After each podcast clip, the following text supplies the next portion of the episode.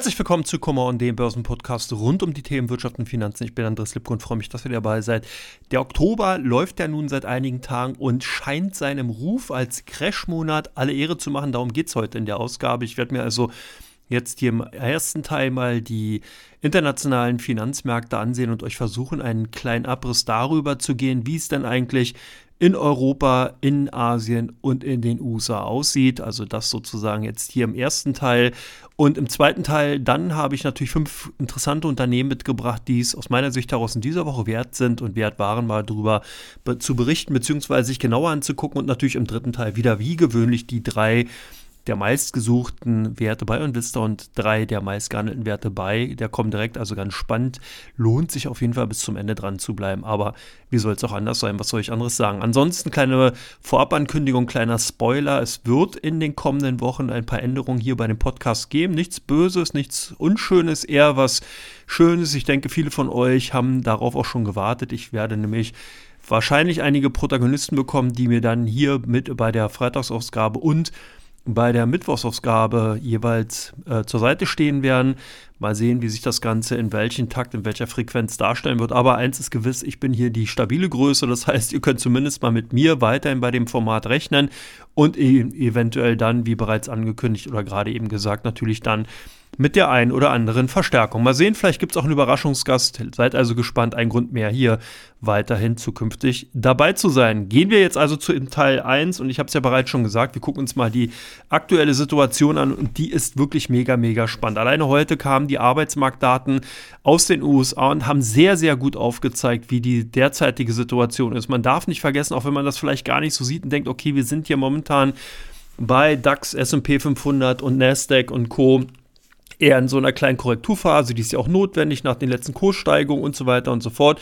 Das ist aber tatsächlich anders. Wir haben hier wirklich einen Paradigmenwechsel und das muss man sich bewusst machen. Wir sind sehr, sehr verwöhnt worden. In den letzten mittlerweile 15 Jahren gab es so gesehen nur die Richtung in, nach Norden. Das heißt, der Kurs Norden war immer wieder gesucht und hat dafür gesorgt, dass also viele Jungbörsianer, das habe ich an dieser Stelle auch schon gesagt, eigentlich nur eine Richtung können, kennen und können. Ja.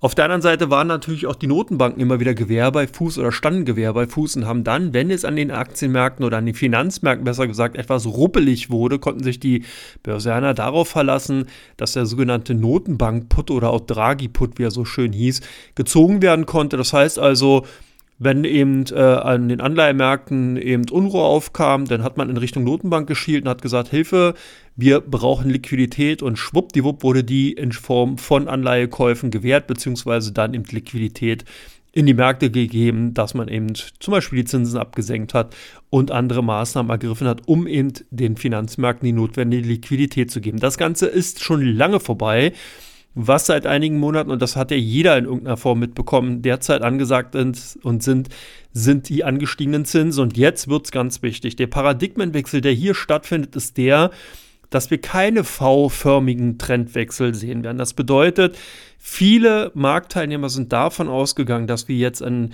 sehr schnellen Zinsanstieg sehen werden wer sich daran erinnert, vor einigen Monaten hieß es noch dreieinhalb bis vier Prozent. Ich habe gesagt, Vorsicht an der Bahnsteigkante, ich sehe eher fünf Prozent.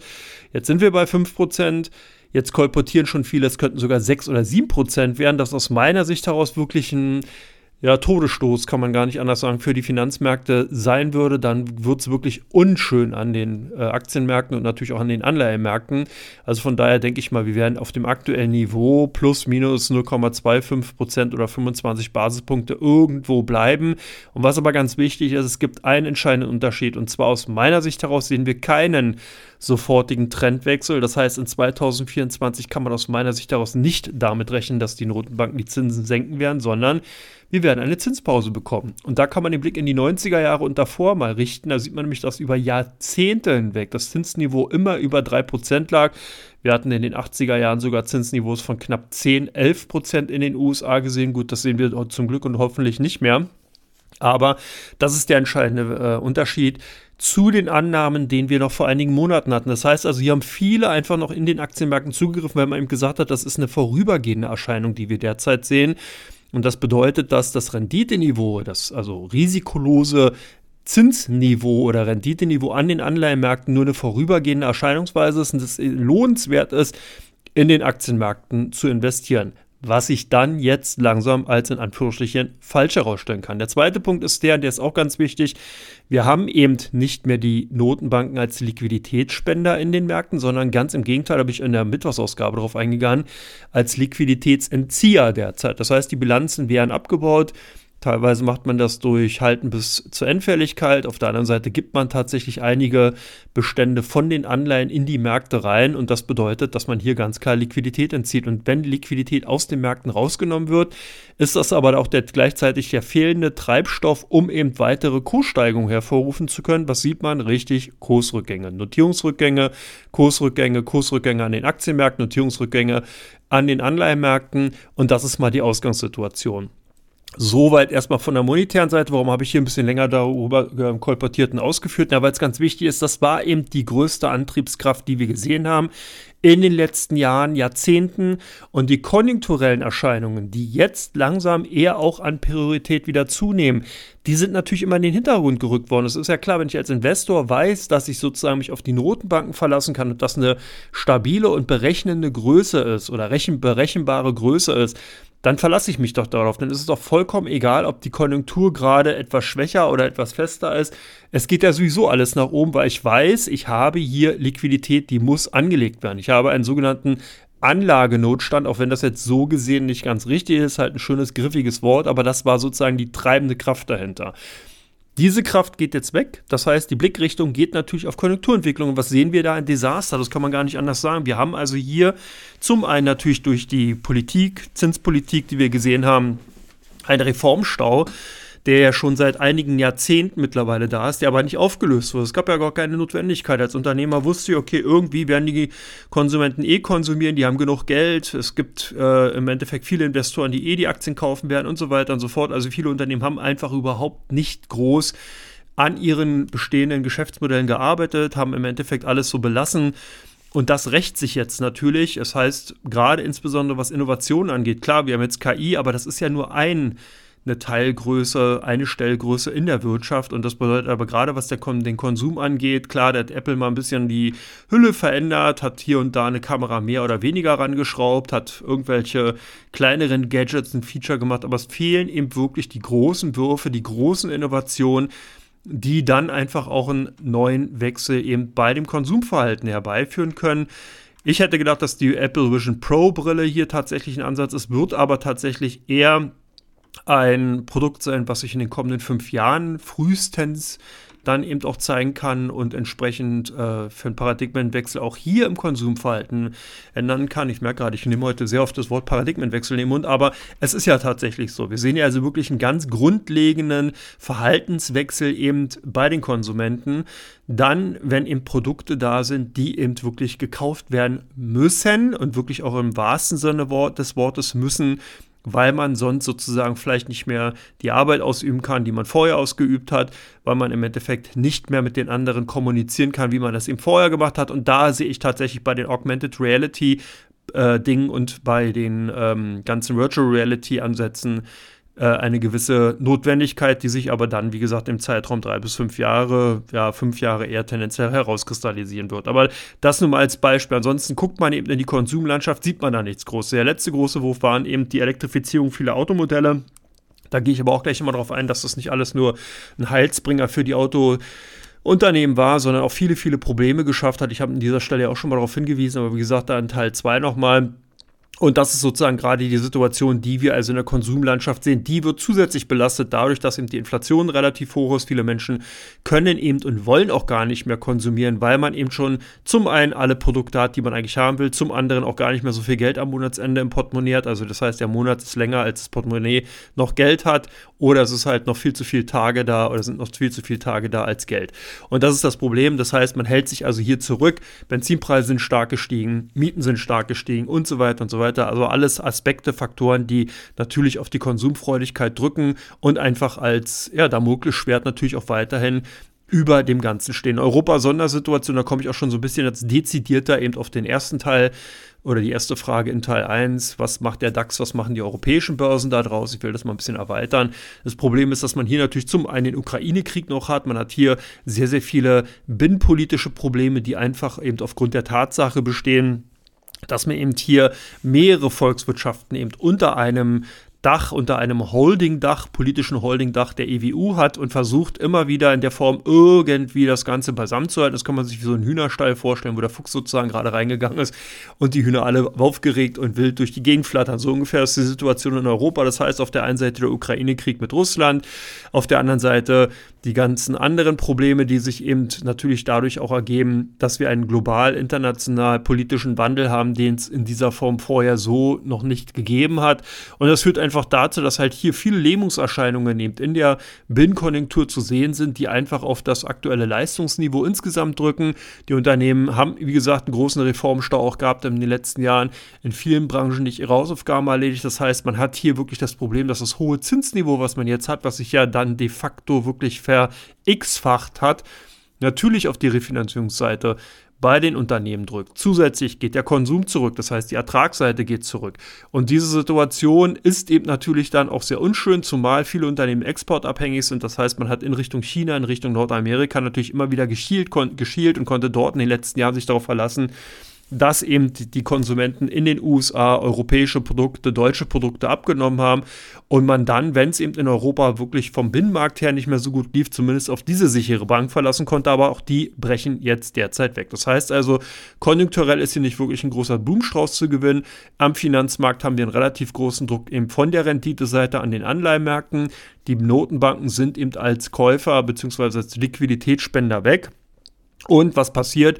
Natürlich sind die Investoren, die jetzt hier zum Jahresanfang noch fröhlich europäische Aktien gekauft haben, weil sie eben damit gerechnet haben, dass eben China sich eben nach der harten, noch sehr langen Covid-19-Restriktionszeit eben erholen wird, natürlich auch Abstrahleffekte auf die europäische Konjunktur haben wird und das ist ausgeblieben. Das heißt, es wird, stehen jetzt wirklich viele Investoren, auch wenn es jetzt vielleicht kein schönes Bild im Kopf ist, mit heruntergelassener Hose da und müssen jetzt sehen, wie sie aus der Situation rauskommen. Das bedeutet, man baut wirklich de facto Aktienbestände ab. Und das sieht man, wenn man sich den DAX ansieht. Wir sehen wirklich netto derzeit in den letzten Tagen vermehrt Abgabedruck. Wir sehen zwar weiterhin Rot äh, Branchenrotation, das heißt, an Tagen wie heute war dann zumindest mal am Vormittag wieder so ein bisschen mit der Technologie gefragt. Es waren zyklische Werte gefragt, aber das sind alles nur Erscheinungen, die dann eben natürlich der handelstechnischer Natur sind. Das heißt, vor dem Wochenende werden Short-Positionen zugemacht. Dann werden natürlich selektiv kleinere Positionen in aussichtsreichen Unternehmen schon gekauft, aber die sind eben nicht im Verhältnis so groß, dass man wirklich sagen kann, dass hier wirklich ein Positionsaufbau netto stattfindet, sondern eher ja, so ein bisschen spekulatives mal den Finger ins Wasser halten, ob die, wie die Temperatur ist, aber halt wirklich keine großen Positionsaufgaben. Das heißt, Cash is King, das hört man durch die Reihe weg, wenn man sich mit vielen institutionellen Anlegern und Vermögensverwaltern unterhält. Und natürlich, was momentan extrem verlockend ist, ist natürlich die hohe Rendite, die man an den Anleihemärkten bekommt. Die kann nämlich momentan so manche Dividendenrendite einfach ganz klar in den Schatten stellen. Und demzufolge übt das nochmal zusätzlichen Druck aus. Das heißt, wir sehen also vermehrt auch in Zukunft einfach Vermögensverwalter, die sagen, warum soll ich mich denn an den Aktienmärkten abstrampeln? Ich kaufe meinen Klienten einfach eine Staatsanleihe, kriege hier 4,5 bis 5 Prozent Zinsen pro Jahr eingespielt und kann das für die nächsten zehn Jahre machen, bin damit fein raus, habe nicht den Stress von den ganzen Aktienkursgeschichten und so weiter und so fort, den Änderungen, die Volatilität, den Risiken, die ich damit eingehe.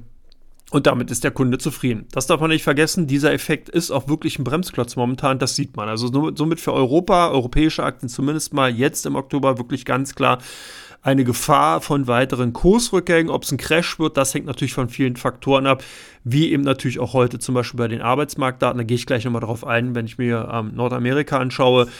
Aber das ist ein schönes Beispiel dafür, wie ja, blank derzeit die Nerven sind. Gucken wir mal die Blickrichtung oder senken, werden, lenken mal die Blickrichtung in Richtung Asien. Was sehen wir da? Da sehen wir genau das, was ich schon beschrieben hatte. China momentan so ein bisschen in der Schockstarre. Das heißt, man weiß selber nicht, wie man sich der Situation dort Herr werden wird. Damit bin ich jetzt natürlich schon mitten in, in der zweiten Frage. Was passiert mit Asien?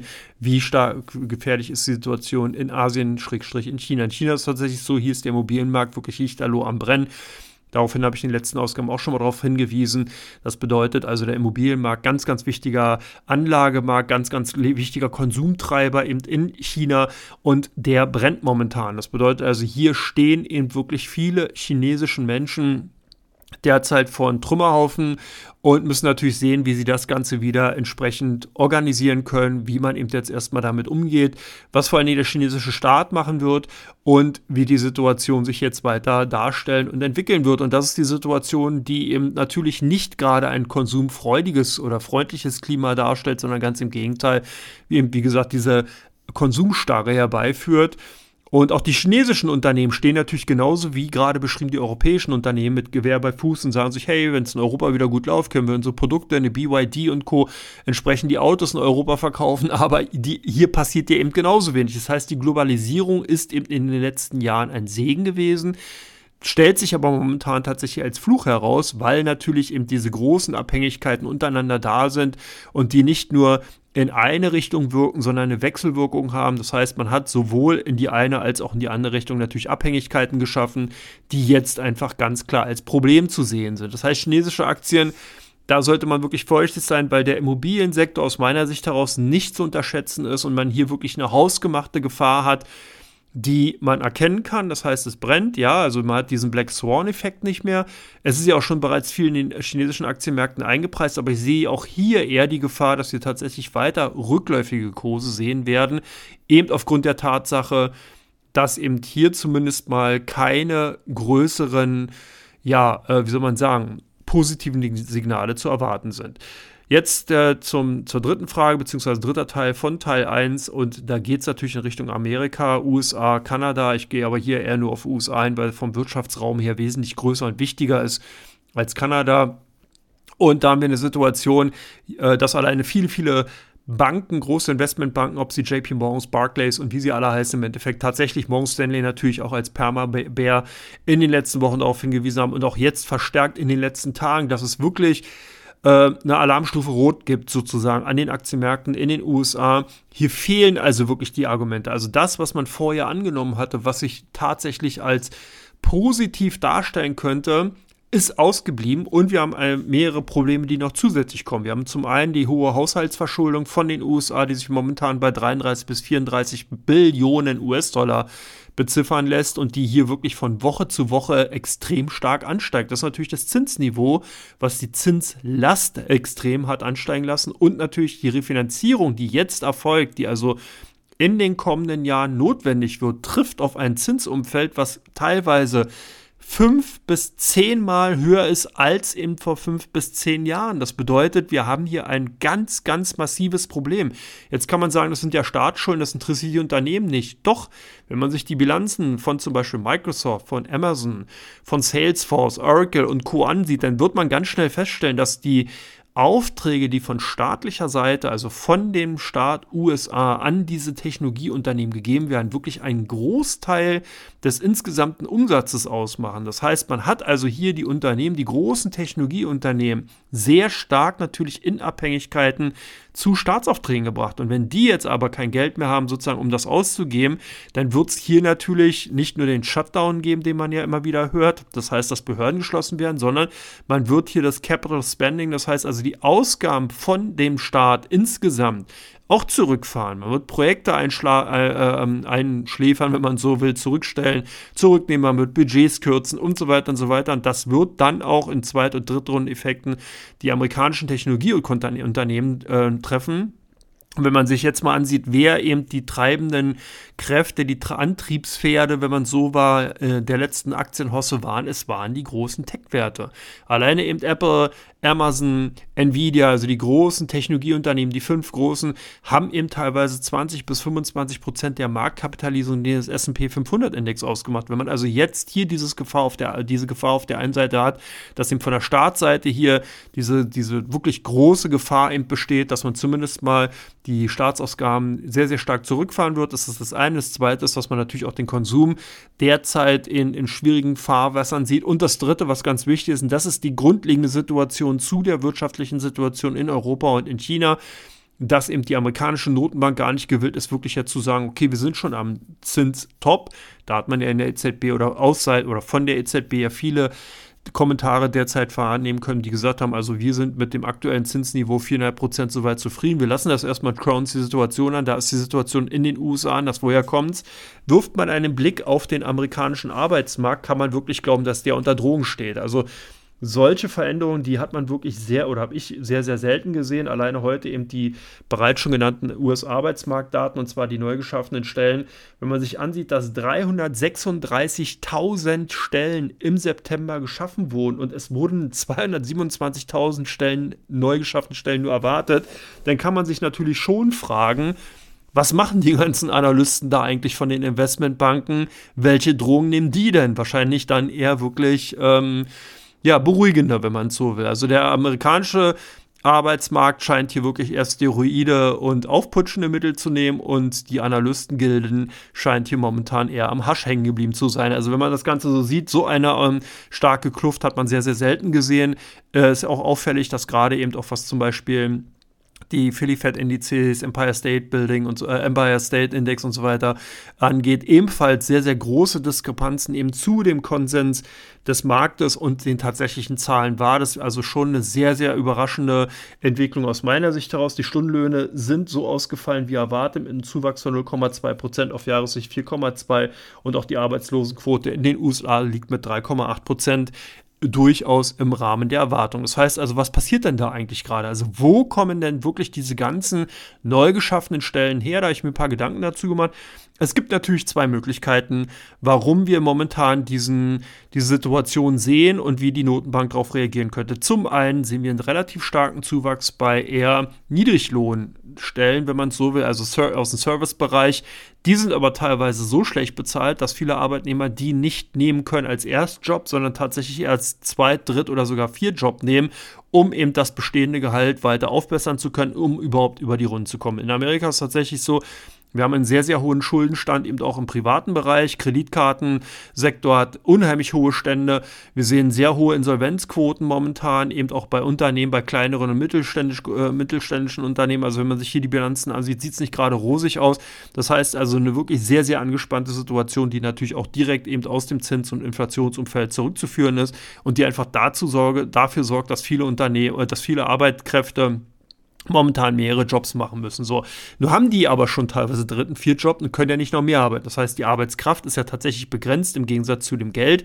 Und von daher ist es natürlich dann so, dass eben die Stellen, die jetzt zwar gesucht werden, also auch in diesem Bereich gar nicht mehr gedeckt werden können, weil eben viele, die bereit sind, das zu tun, das bereits schon machen. Der zweite Punkt ist der, dass halt auch viele Stellen geschaffen werden im hoch, im sehr, sehr stark ausgebildeten Bereich, akademischer Bereich, Technologiebereich, also im IT-Bereich. Da können die Stellen gar nicht mehr besetzt werden, weil die, die diesen Job machen, bereits eben schon in Lohn und Brot sind. Man kann ja nicht davon ausgehen, dass jetzt jeder Mensch nur noch im IT-Bereich als Programmierer oder sowas tätig ist, sondern natürlich dann auch entsprechend andere Berufe ausübt, aber eben dadurch dann eben auch viele Stellen einfach nicht besetzt werden können. Also diese Kluft ist momentan zu sehen, diese breite Schere, die sich eben zumindest am US-Arbeitsmarkt darstellt und die damit augenscheinlich einen robusten Arbeitsmarkt aufzeigt, der aber dann in der Mittel, in der Mittelschicht im Endeffekt überhaupt nicht wirklich so dargestellt ist. Und das ist so ein bisschen die Gefahr. Die US-Notenbank setzt nämlich jetzt natürlich dann darauf, dass man eben dadurch, dass diese breite Schere einfach entsteht, irgendwann einen, einen ja, Lohndruck einfach spüren wird. Das heißt, man sieht hier die klassische Lohnpreisspirale als Gefahr und hat eben gesagt, nein, man sieht noch nicht unbedingt eine Zinspause als jetzt gegeben an, beziehungsweise als Top an, sondern es gibt durchaus die Möglichkeit, dass man die Zinsen dann, wenn eben genau der Druck auf dem Arbeitsmarkt weiterhin so hoch bleibt,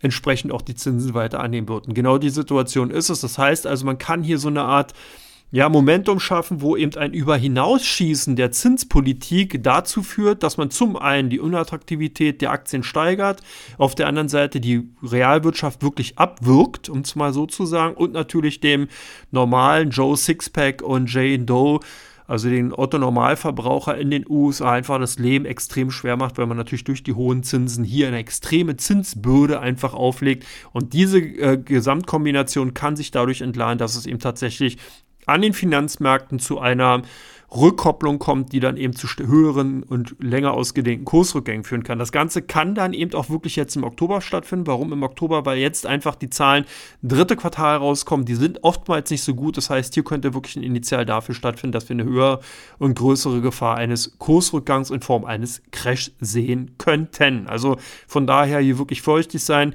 Ich bin da momentan, die Situation finde ich jetzt nicht wirklich ähm, eitel Sonnenschein, sondern wollte das in dieser Form nochmal darlegen. Habe das jetzt auch ein bisschen länger gemacht. Unüblicherweise 25 Minuten ist schon relativ lang. Ich erlöse euch jetzt aber, bin mit dem ersten Teil durch, gehe jetzt auf den zweiten Teil ein und da gucke ich mir natürlich dann ganz explizit fünf Unternehmen an, die aus meiner Sicht heraus ganz klar betrachtenswert sind. Bis gleich, macht's gut.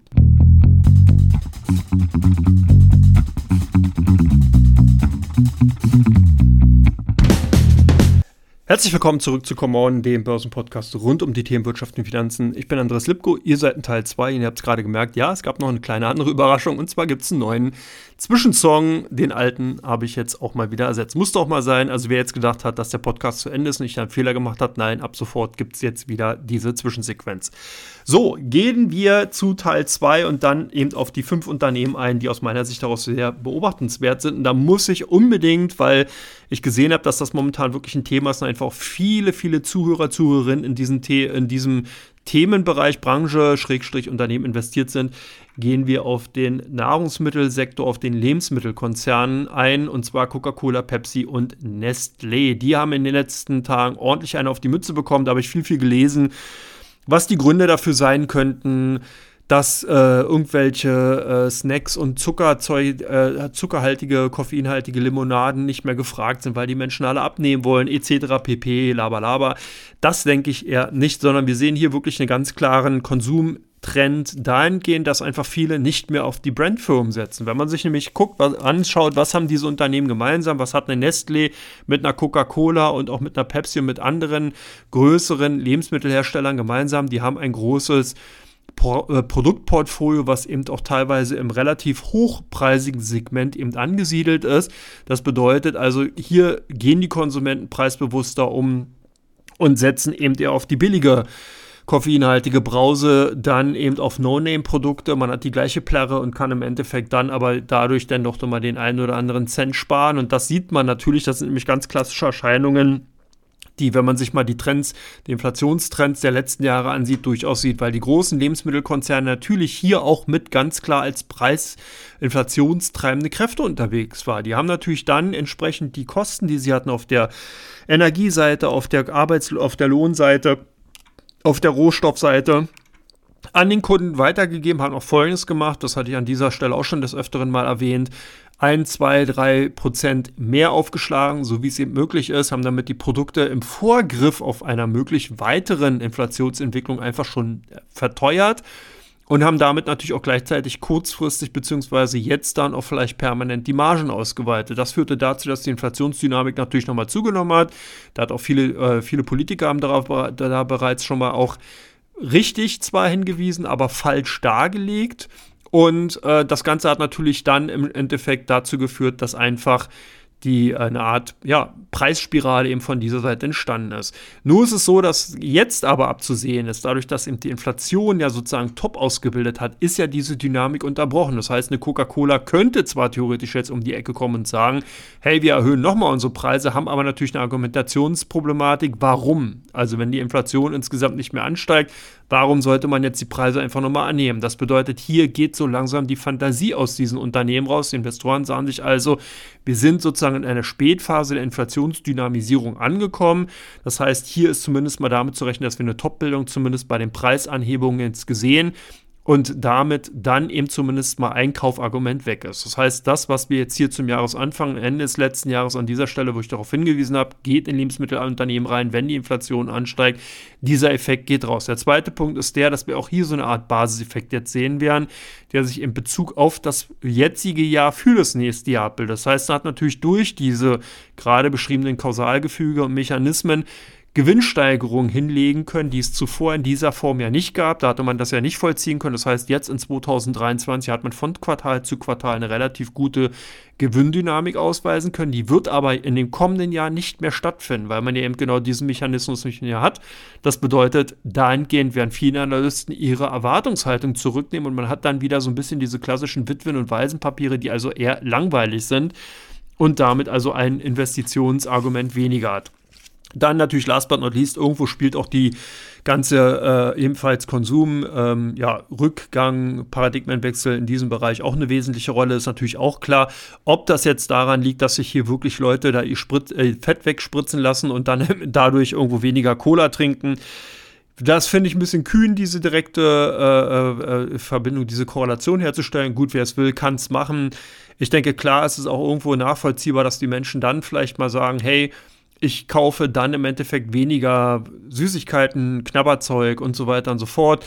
Aber man kennt das selber, das Ganze hält dann natürlich nicht lange an, sondern irgendwann ist der Rückfall wieder da und im Endeffekt wird dann auch wieder die alte ja, Konsumneigung wieder äh, überbordend sein und einfach dem Ganzen überlagern. Sonst würde eine Coca-Cola, sonst würde eine Pepsi im Endeffekt auch nicht diese Gewinne ausweisen und diese Trends fortsetzen können, die sie ja bereits seit über ja, 40, 50 Jahren schon vollziehen kann. Das heißt also, hier sieht man einfach, dass Zucker eben so eine krasse Wirkung hat insgesamt und so stark eben auch auf das Gehirn wirkt bei vielen Menschen, dass eben genau diese Produkte sehr stark nachgefragt werden und damit auch eine feste Käuferschicht hat. Das ist so ein bisschen wie beim Rauchen, die Tabakkonzerne, klar, jeder weiß, Rauchen ist ungesund, trotzdem gibt es eben dieses Grundrauschen an Rauchern, die eben dieser ja, ungesunden Lebenshaltung treu bleiben und den Tabakkonzernen Gewinne bescheren. So ähnlich sieht es bei Coca-Cola und Pepsi dann eben im Bereich der Lebensmittel, zuckerhaltigen Produkte auch aus. Und von daher denke ich, äh, würde ich da momentan erfolgreich sein. Nicht eben aufgrund der Tatsache von den ganzen neuen Fett wegmachenden Produkten, sondern eher aufgrund der Tatsache, dass wir hier in der Spätphase der Inflation sind und damit dann sozusagen die Fantasie einfach aus den Aktien draußen ist. Zweites Unternehmen, PayPal, ist da die Fantasie ebenfalls draußen. Die schlechten Nachrichten reißen nicht ab. Ja, PayPal ähm, aus meiner Sicht äh, raus ein Unternehmen, was mich auch negativ überrascht hat. Ich hatte eigentlich gedacht, dass wir hier eine wesentlich schnellere Rückkehr wieder zu den, na, vielleicht nicht alten Höchstkursen sehen, aber zumindest mal einen Ausbruch jetzt aus der sehr, sehr langen Konsolidierungsphase, die ich einfach darlegt. PayPal fand ich dahingehend immer spannend, weil es so für mich ein Finanzunternehmen ist, was wirklich noch so dieses Startup, die Fintech-DNA in sich trägt. Man ist relativ schnell auf wesentliche Trends aufgesprungen. Man hat sich ganz, ganz schnell auf wichtigen Trends angeschlossen und ist vorausgegangen. Man hatte ja damals äh, Google Pay zusammen gegründet. Man hatte jetzt äh, Nachricht rausgegeben, dass man eben bei Apple Pay ebenfalls mittels PayPal bezahlen kann. Und es gibt eigentlich quasi auch niemanden aus meinem engeren Umkreis, der nicht bei PayPal angemeldet ist, weil natürlich die Idee, mit der E-Mail-Adresse direkt bezahlen zu können, eine durchaus elegante, coole Idee ist, aber natürlich auch jetzt mittlerweile das Wachstumspotenzial eher stärker eingetreten ist und äh, ein, äh, eingegrenzt ist. Und das Problem ist natürlich auch, dass PayPal insgesamt als Zahlungsabwickler sehr, sehr teuer ist. Das heißt, viele ächzen darunter, dass man eben doch hier hohe Gebühren zahlen muss. Und demzufolge versucht man immer wieder über andere Mittel eben dann, wie zum Beispiel jetzt Apple Pay oder Google Pay auszuweichen, um eben genau dann dieser Gebührenschneiderei von PayPal entgegenzukommen. Da ist auch schon der zweite, der zweite Punkt. Es gibt einige Klagen in den USA, die anhängig sind. Man versucht eine Sammelklage gegen PayPal zu machen, weil man der Meinung ist, dass es hier eine Art, ich sage jetzt mal, ungalant äh, Preisabsprache gegeben hat. Das heißt, PayPal hat einfach ganz klar gesagt, Kraft unserer Wasserbrühe lassen wir es nicht zu, dass ihr mit uns verhandelt, beziehungsweise die Gebühren, die wir vorgeben, die sind so, wie sie sind und da gibt es kein, äh, kein Rütteln dran. Und man hat sozusagen auch eine quasi marktbeherrschende Position, sodass also hier überhaupt für Händler, die eben dann solche Online-Zahlungsmethodiken annehmen oder beziehungsweise darbieten wollen, kein Weg am PayPal vorbei, vorbeiführt und das Ganze dann so ein bisschen ja, monopolartigen Charakter. Da soll es also jetzt eine Klage geben und äh, das ist so ein bisschen das Negative momentan. Bei PayPal bin ich wirklich momentan zwiegespalten. Der Punkt ist natürlich der, was gemein sein könnte. Ich könnte jetzt sagen, okay, ich bin eher neutral, dann fangen die auf einmal an, die Aktien zu steigen, weil eben irgendeine andere positive Nachricht kommt und weil sich sozusagen der Aktienkurs in den letzten Wochen ja schon quasi ausgekotzt hat. Auf der anderen Seite kann es aber natürlich auch sein, dass jetzt einfach hier überhaupt keine Kaufargumente am Horizont zu sehen sind und die Aktienkurse tatsächlich dann eben auch nochmal weiter in Richtung Kurs Süden gehen. Also bei PayPal ist wirklich momentan schwierig. Ich finde das Unternehmen grundsätzlich interessant, das kann man gar nicht anders sagen. Das heißt, die Technologie, die Positionierung, die Kooperation, die man hat, jetzt hat man dieses Klagerisiko, okay, da muss man nochmal schauen, wie sich das Ganze entwickelt. Insgesamt ja, von der äh, von der operativen Aufstellung her, von der Aufstellung im Finanzdienstleistungssektor durchaus interessant, aber derzeit doch tatsächlich eher ja, durch den charttechnischen Charakter heraus würde ich hier eher vorsichtig sein. Das nächste Unternehmen, Exxon, Übernahmefantasie in dem Rohölsektor geweckt und tatsächlich gab es heute Morgen, wer sich heute Morgen gewundert hat, warum die ExxonMobil-Aktie ähm, so unter Druck ist, eine Meldung, dass die eben an Pioneer Natural Resource Interesse haben und für diesen, dieses Unternehmen aus den USA für 60 Milliarden US-Dollar übernehmen wollen. Das hat natürlich Fantasien hier und da wachgekitzelt, dass äh, einfach jetzt in dem Sektor ja, eine Konsolidierung stattfindet. Auch die europäischen Rohölunternehmen haben reagiert. Unternehmen, die als Übernahmekandidaten galten, sind heute schwächer gewesen. Andere Unternehmen müssen jetzt nachziehen. Da geht man also davon aus, dass also hier Exxon jetzt wirklich den anderen Konkurrenten mehrere Schritte voraus ist und dass jetzt hier Zugzwang bei BP, Shell und Co. herrscht. Das ist also nochmal ganz spannend auch zu beobachten, was da passiert. Ich denke, der Schritt ist interessant. Die Rohölunternehmen, da kann man jetzt sagen, was man will bleiben und sind interessant. Das heißt, die weltweite Wirtschaft wird sich nicht so schnell vom Rohöl abkoppeln können.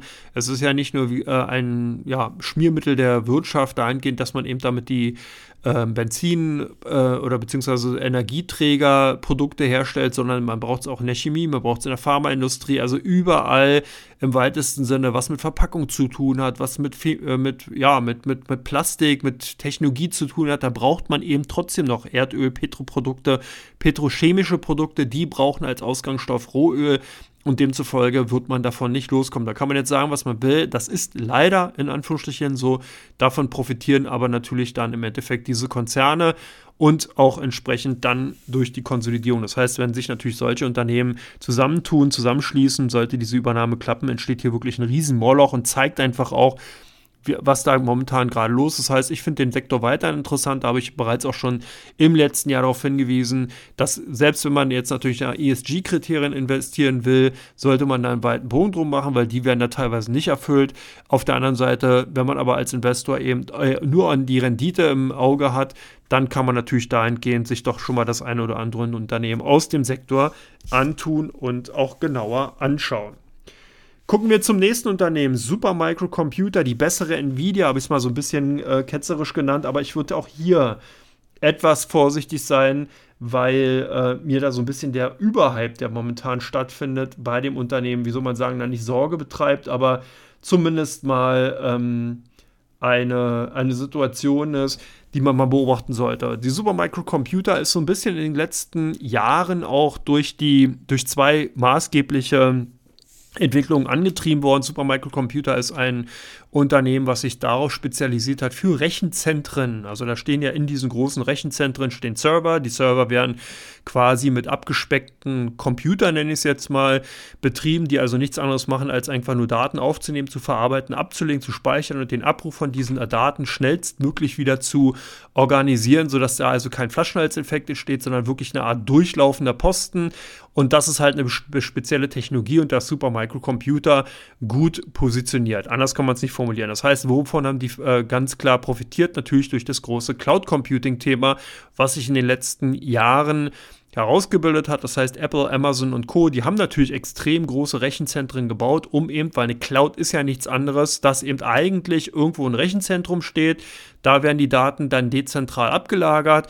Und wenn ihr dann die über euren Computer abruft, dann greift eben der Anbieter entsprechend auf seinen Server zurück, gibt euch die Daten und stellt die zur Verfügung. Also von daher, der Vorteil von diesen ganzen Cloud-Anbietern ist ja eigentlich nur, dass man eben nicht so wie früher zum Beispiel die Daten auf einen USB-Stick oder auf irgendwelchen Harddrives oder sowas hat und wenn man die dann nicht mit hatte, wirklich die Daten nicht zur Verfügung stand, sondern man kann dann zum Beispiel an irgendeinen PC rangehen, mit einem Handy oder einem Smartphone entsprechend die Daten eben über seinen Account bei dem Cloud-Anbieter entsprechend abrufen und hatte die dann eben überall mit jedem möglichen Electronic Device, wenn man die Zugangsdaten hat, zur Verfügung. Das ist ja der Vorteil beim Cloud Computing, hat viel, viel Arbeitsmethodiken verändert, hat viel geschaffen, aber es ist nichts anderes als wirklich, dass eigentlich in den großen Rechenzentren entsprechend die Daten gelagert werden. Davon hat eben Supermicro Computer entsprechend, wie der Name schon sagt, auch super profitiert. Der zweite Aspekt Aspekt, der in den letzten Tagen hochgekommen oder in den letzten Wochen hochgekommen ist, ist der, dass Supermicrocomputer natürlich auch von dem KI-Thema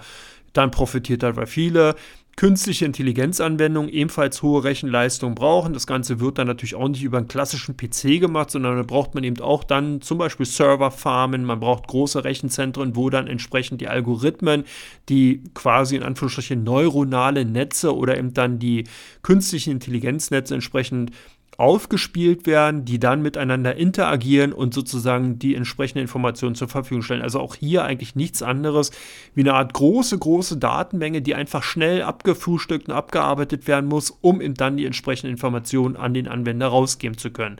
Zu diesem Thema gibt es übrigens von mir bald einen Podcast, Trendfrequenz. Ihr könnt also gespannt sein.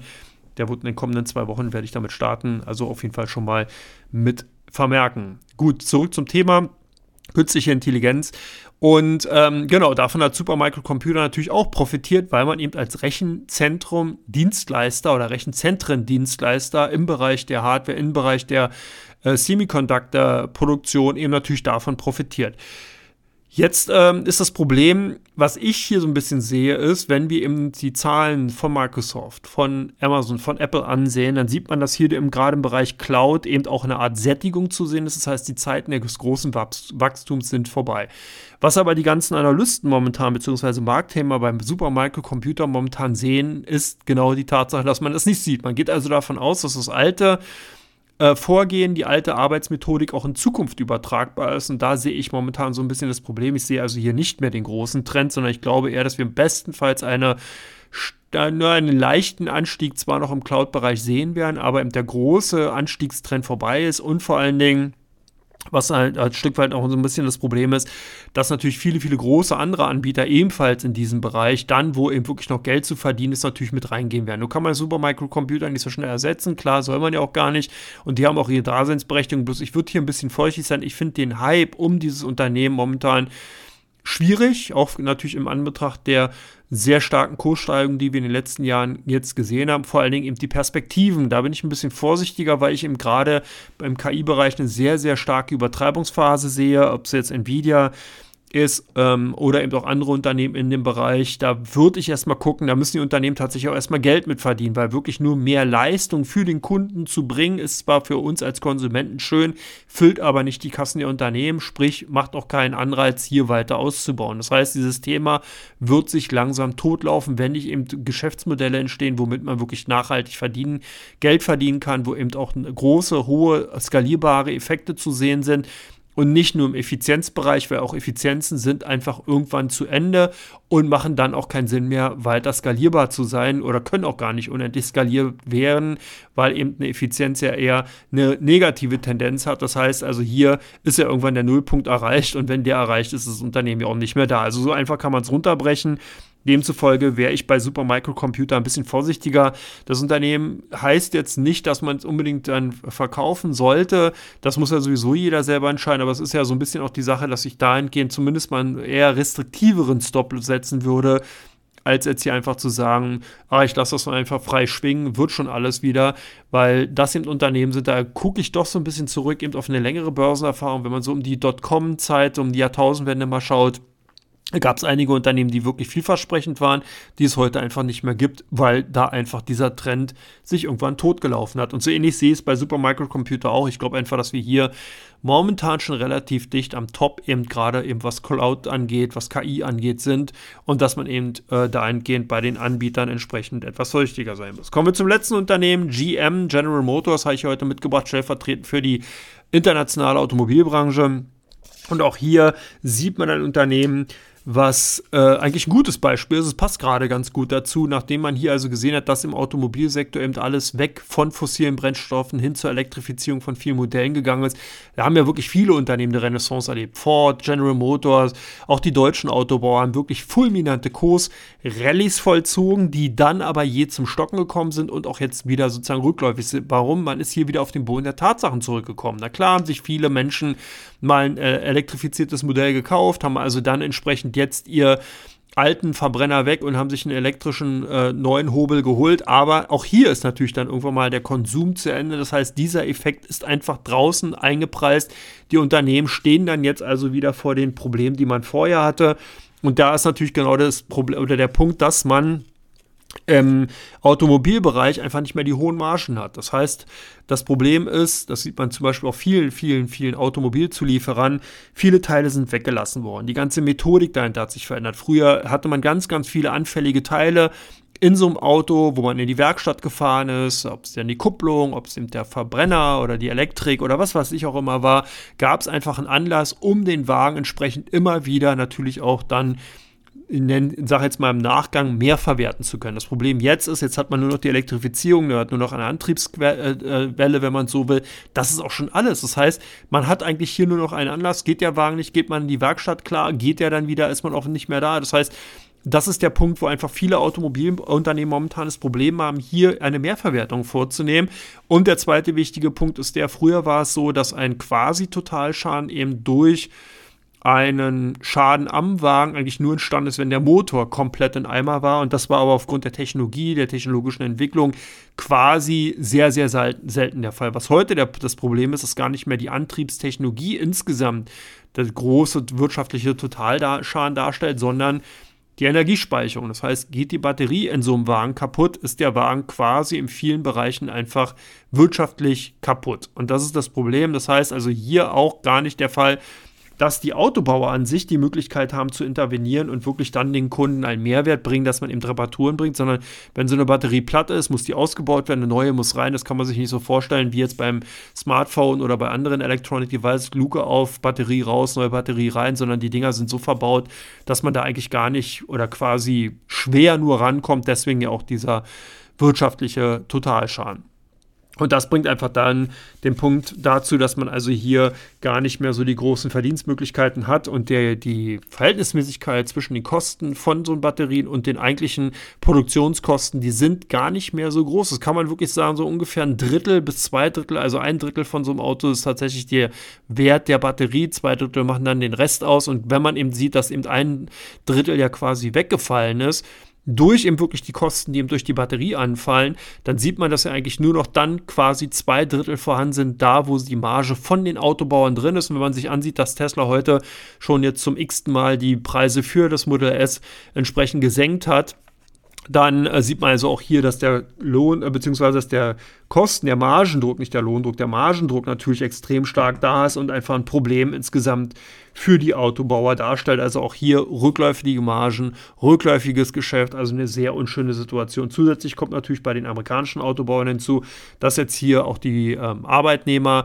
entsprechende Streiks haben. Das heißt, wir haben die ähm, UAW, äh, UAW äh, momentan ja in Streiksituation. Also auch hier, selbst wenn man eben Autos verkaufen wollen würde und könnte, kann man es nicht, weil die werden, die Bänder stehen, stehen still momentan in den USA. Und das ist natürlich auch eine sehr, sehr unschöne Situation. Also insgesamt eine sehr, sehr schwierige und schwer äh, zu greifende Situation im Automotive-Sektor. Das heißt also, ich würde hier momentan eher vorsichtiger sein, was im GM, was im Ford insgesamt angeht und natürlich auch international wirklich eher an der Wartende, an der Seitenlinie stehen, weil mir einfach hier momentan die Perspektiven fehlen. Es gibt aber eine Möglichkeit, ja, man kann eben auf sogenannte und hier wirklich Brand-Unternehmen setzen. Also das heißt, die Unternehmen, die so gut positioniert sind, dass man eben wirklich sagen kann, die haben sozusagen richtige eine Fangemeinschaft, die können sich da so ein bisschen rausziehen, weil meistens sind natürlich die Leute, die sich dann entsprechende Marken, entsprechende Autos kaufen, gut betucht da. Das heißt, denen ist es vollkommen wurscht, die bleiben ihrer Marke treu, die kaufen sich jedes Jahr, weil sie es sowieso schon immer gemacht haben und auch können, ein Auto, denen ist es wurscht, ob gerade eine Rezession, ob die Inflation bei 15 Prozent ist, ist denen vollkommen egal. Die kaufen sie eh das Auto, weil sie sich kaufen können und wollen und das immer schon so gemacht haben. Also auch hier Stichwort Konsumverhalten und davon profitieren viele Automarken, also einige Automarken, vieles übertrieben und auf die kann man natürlich dann entsprechend setzen. Das sieht man ja, wenn man sich zum Beispiel die Kurscharts von Ferrari, Porsche und Co. ansieht dann kann man ganz klar sehen, dass hier oder eben auch eine Tesla natürlich eine ganz, ganz klasse Fangemeinschaft da ist, die sozusagen diese Unternehmen dadurch tragen, dass man einfach damit zählen kann und sagen kann, ja, die kaufen sich halt immer diese Fahrzeuge, egal was in der Wirtschaft passiert. Wie gesagt, das sind richtige Fanboys oder Fangirls und davon profitieren natürlich die Konzerne. Also hier ein bisschen nochmal die Ausnahmen, äh, das sollte man sehen. Bei Tesla spielt natürlich noch die Rolle äh, der Nimbus, beziehungsweise natürlich auch die Erscheinung des äh, illustren Unternehmenslenker Elon Musk, der einfach dafür sorgt, dass halt viele sagen, hey, ich will genauso cool sein wie der, ich kaufe mir wenigstens einen Tesla schon, wenn ich es nicht so sein kann. Dann fahre ich wenigstens eine Kiste von denen und kann dann eben im Endeffekt so ein bisschen von dem Sternstaub vielleicht abkriegen. Vielleicht nur mal so eine Annahme, ich weiß nicht, ob das so ist, aber so ähnlich. Diese Firmen können sich wie viele, viele andere Unternehmen, die ähnliche Modelle Modelle oder Mechanismen haben, natürlich dann davon absetzen. So, ich setze mich jetzt hier zumindest mal von Teil 2 ab, bin auch schon bei 49 Minuten, muss man sehen, dass ich ein bisschen schneller mache. Ich will euch gar nicht zu sehr zulabern, aber ich glaube, es sind ganz, ganz viele wesentliche und interessante Themen und wie gesagt, das Thema ist einfach so, so heiß, man sollte einfach wissen, wie man sich in den kommenden Wochen positionieren kann, damit man eben hier nicht in die kalte Dusche abkriegt, weil das kann wirklich sehr, sehr unschön werden und deswegen hier heute eine etwas längere Ausgabe. Dann bin ich auch schon durch mit Teil 2, komme jetzt zu Teil 3. Ich gucke mir da drei der meistgesuchten Unternehmen bei Vista an, drei der meistgehandelten Unternehmen bei Comdirect. Ihr könnt gespannt sein. Es ist nämlich ein paar interessante dabei. Bis gleich.